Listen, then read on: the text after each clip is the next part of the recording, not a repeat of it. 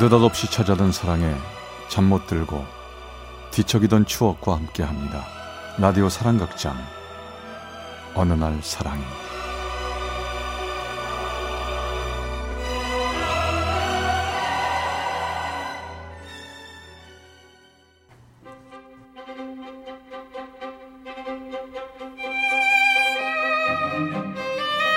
사랑의 체험수기 어느 날 사랑이 제 61화 이젠 당신을 용서할게요.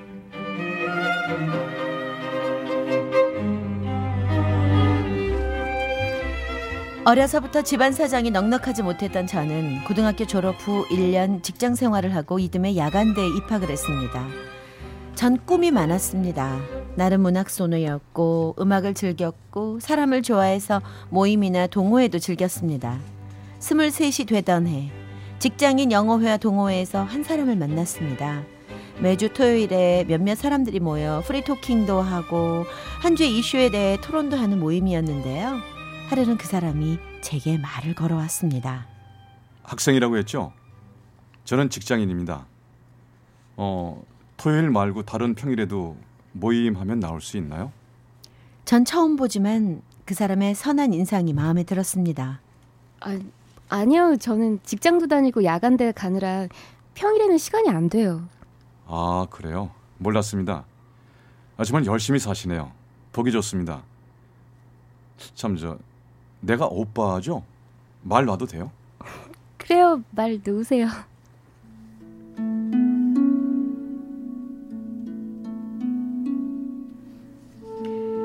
그걸 시작으로 우리는 가까워졌습니다. 준수한 외모, 대기업 연구원이라는 멋진 직업, 무엇보다 나 하나만을 좋아해주는 그 마음에 반해 우리는 서로 사랑하게 되었습니다. 새벽에는 영어 학원을 다니고 오전에 출근을 하고 퇴근하면 대학을 가고 학교 끝나면 잠시 편의점 알바까지 하는 힘든 삶을 살았지만 그 사람과 잠시라도 만나는 그 꿀맛 같은 시간이 있어 힘든지 모르고 살았습니다. 오빠, 나 요즘 정말 행복하다. 행복이라는 게 이런 건지 처음 알았어. 네가 날 만나 행복하다니까 나도 좋다. 이렇게 시간이 멈춰버리면 좋겠어. 그러게 이렇게 행복한 시간만 계속되면 좋겠다. 오빠, 나 같은 여자 사랑해줘서 정말 고마워요. 그게 무슨 말이야? 네가 얼마나 소중하고 멋진 여잔데 내가 고맙지. 그 사람과 그렇게 행복한 시간을 보내다 보니 어느덧 3년이라는 시간이 지났고 자연스레 결혼 얘기가 나오기 시작했습니다. 저도 당연스럽게 생각했지요. 사실 전 혼자 그 사람과의 핑크빛 신혼을 상상하며 혼자 웃는 날도 많았었거든요. 어, 우리 집에 인사 가자. 부모님께 네 얘기 잘해놨어. 어, 근데 오빠 나 너무 떨려. 부모님이 나 좋아하실까?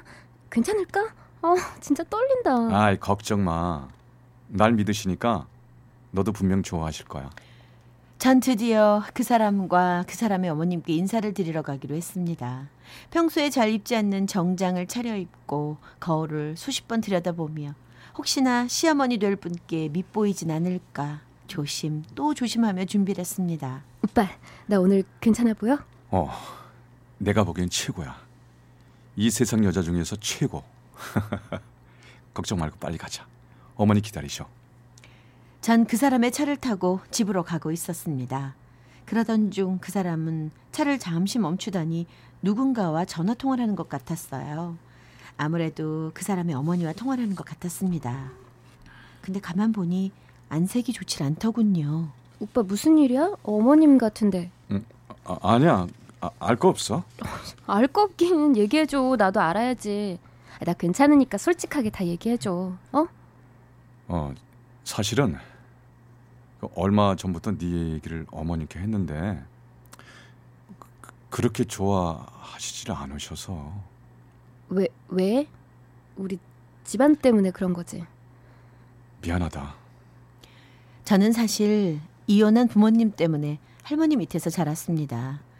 그런 저를 보고 그의 어머님은 박복하다며 며느리로 받아들이고 싶지 않다고 하셨던 거였죠. 그날도 인사드리러 가겠다고 하니 올 필요 없다고 아마 언성을 높이셨나 봅니다. 저는 까맣게 몰랐습니다. 그렇게 자라온 환경이 제 결혼에 걸림돌이 될 줄은 말이죠. 너무 걱정 마. 내가 전화했으니까 괜찮을 거야. 싫어, 나 안 갈래. 그렇게 날 반기지도 않으시는데 내가 그렇게 굳이 가야 돼? 아이, 처음에만 이러실 거야. 나 믿고 가자. 어? 부탁이야.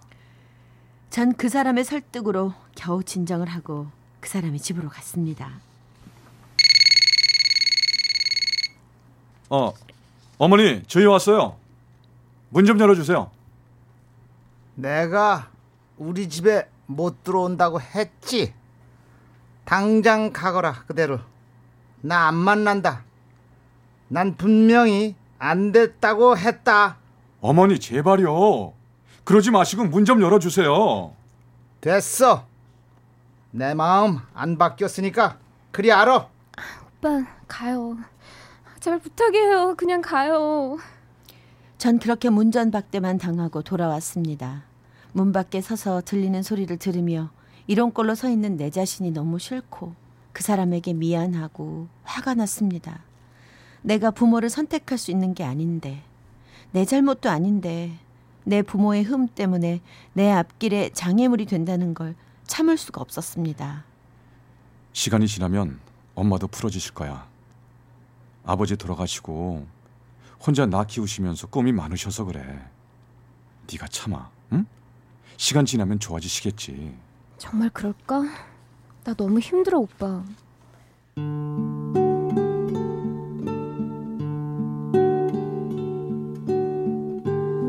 불안하고 또 불안했지만 그 사람을 믿었습니다. 그 이후로도 몇 번을 때로는 그 사람과 함께 때로는 혼자서 어머니를 찾아갔지만 매번 똑같았지요. 매번 문 밖에만 서 있다 돌아오곤 했습니다. 그저 결혼 얘기가 잘 진행되고 있는 줄만 아셨던 저희 할머니도 사실을 아시곤 울면서 말씀하셨죠. 아이고 세상에 내 귀한 자식은 그놈 애미가 그랬단 말이야.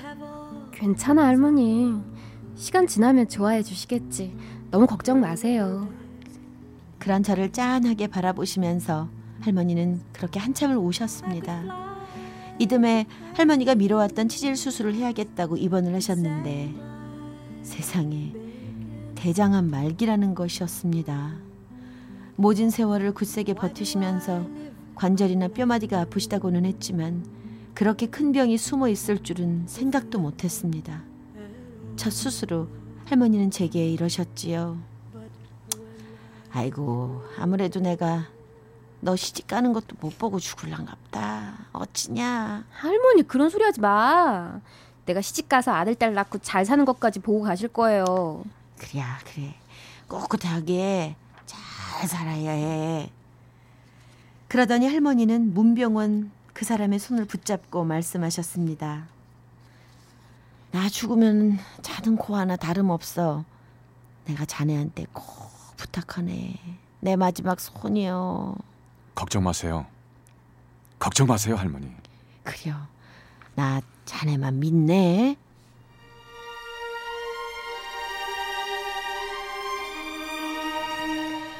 그렇게 그 사람은 할머니께 울며 약속을 했습니다. 할머니는 2차 수술을 하시고는 급격하게 병세가 악화돼서 중환자실로 옮기셨고 한 달을 못 넘기고 돌아가셨습니다. 그때도 그 사람은 묵묵히 제 옆을 지켜주었죠. 할머니를 잃은 큰 슬픔에 빠졌지만 그 사람이 제 곁에 있어 버틸 수 있었습니다. 그리고 얼마 후 할머니의 장례를 마치고 난 뒤 그 사람의 어머님께 전화가 왔습니다. 저기 나 좀 만나지. 아, 예, 예, 어머님. 알겠습니다. 전 내심 어머님 마음에 변화가 온 건 아닌가 싶어 조금은 기대하는 마음으로 만나러 나갔죠. 하지만 어머님은 여전히 싸늘했습니다. 아 참 질기시구먼. 네? 저, 어머니, 잘할게요. 받아주세요. 내가 아들을 놔달라고 이런 말까지 하기 싫지만 네가 결국은 할머니까지 잡아먹은 거 아니여? 네? 아니, 아니, 어떻게 그런 말씀을 하세요. 너무하세요. 글쎄 너같이 박복한 애는 내가 처음이다. 너 같은 애한테 우리 아들 절대 줄 수가 없어. 그냥 단념하고 제발 헤어져. 정말 너무하시네요. 전 가슴에 피멍이 드는 것 같았습니다. 정말로 할머니를 내가 죽인 것만 같았지요. 화가 났고 정말 힘이 들었지만 그렇다고 그 사람을 포기할 수도 없었습니다. 제게 남은 건 그 사람뿐이었으니까요. 그만 힘들어해. 보는 나도 정말 힘들다. 나 더 이상 버틸 힘이 없어. 우리 어머니가 저렇게까지 강하게 나오실 줄은 몰랐어. 어머님이 아무리 그러셔도 나 오빠 못 떠나.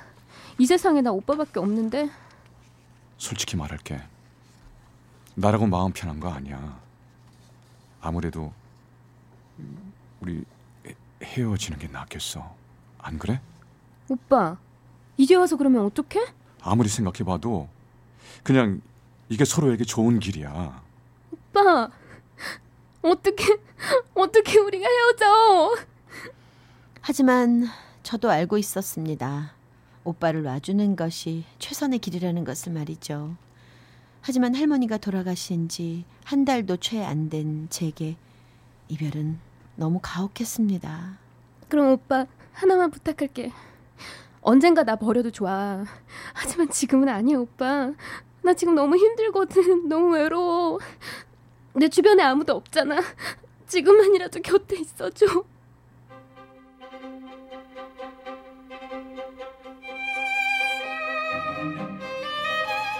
정말 죽자고 매달렸지만 결국 우리는 헤어지고 말았습니다. 예쁘게 헤어지고 싶었지만 그게 그렇게 되질 않았습니다. 마음과 다르게 험한 말이 튀어나오고 말았지요. 오빤 천벌 받을 거야. 우리 할머니가 하늘에서 다 보고 있는데 어떻게 그래? 나 지켜준다고 했잖아. 오빠 천벌 받을 거야. 알아. 미안해. 그렇게 우린 헤어졌습니다. 간간히 주변 지인들로부터 직장을 그만뒀다더라, 유학을 간다더라 하는 소문이 들려왔지만 애써 무시하고 살았습니다. 아니, 영영 잊고만 싶었습니다. 그렇게 되고는 다시는 누구도 사랑할 수 없을 것만 같았는데 전 또 사랑을 했고 지금의 신랑을 만나 아들 둘을 낳고 평범한 주부로 살아가고 있습니다. 너무도 자상하신 시부모님과 다소 고집불통인 신랑 그리고 사랑스러운 내 아들들 이제는 그 사람을 다 잊었지만 지금도 마음에 걸리는 것이 있습니다. 마지막에 그렇게 그 사람에게 하지 말아야 할 소리를 했던 것을 많이 후회합니다. 언제라도 말할 기회가 있었다면 꼭 말해주고 싶네요. 혹시 듣고 있어요? 그땐 진심이 아니었어요. 너무 화나서 그런 거예요. 하지만 당신이 나와 사귄 동안 베풀어준 사랑은 잊지 못할 거예요.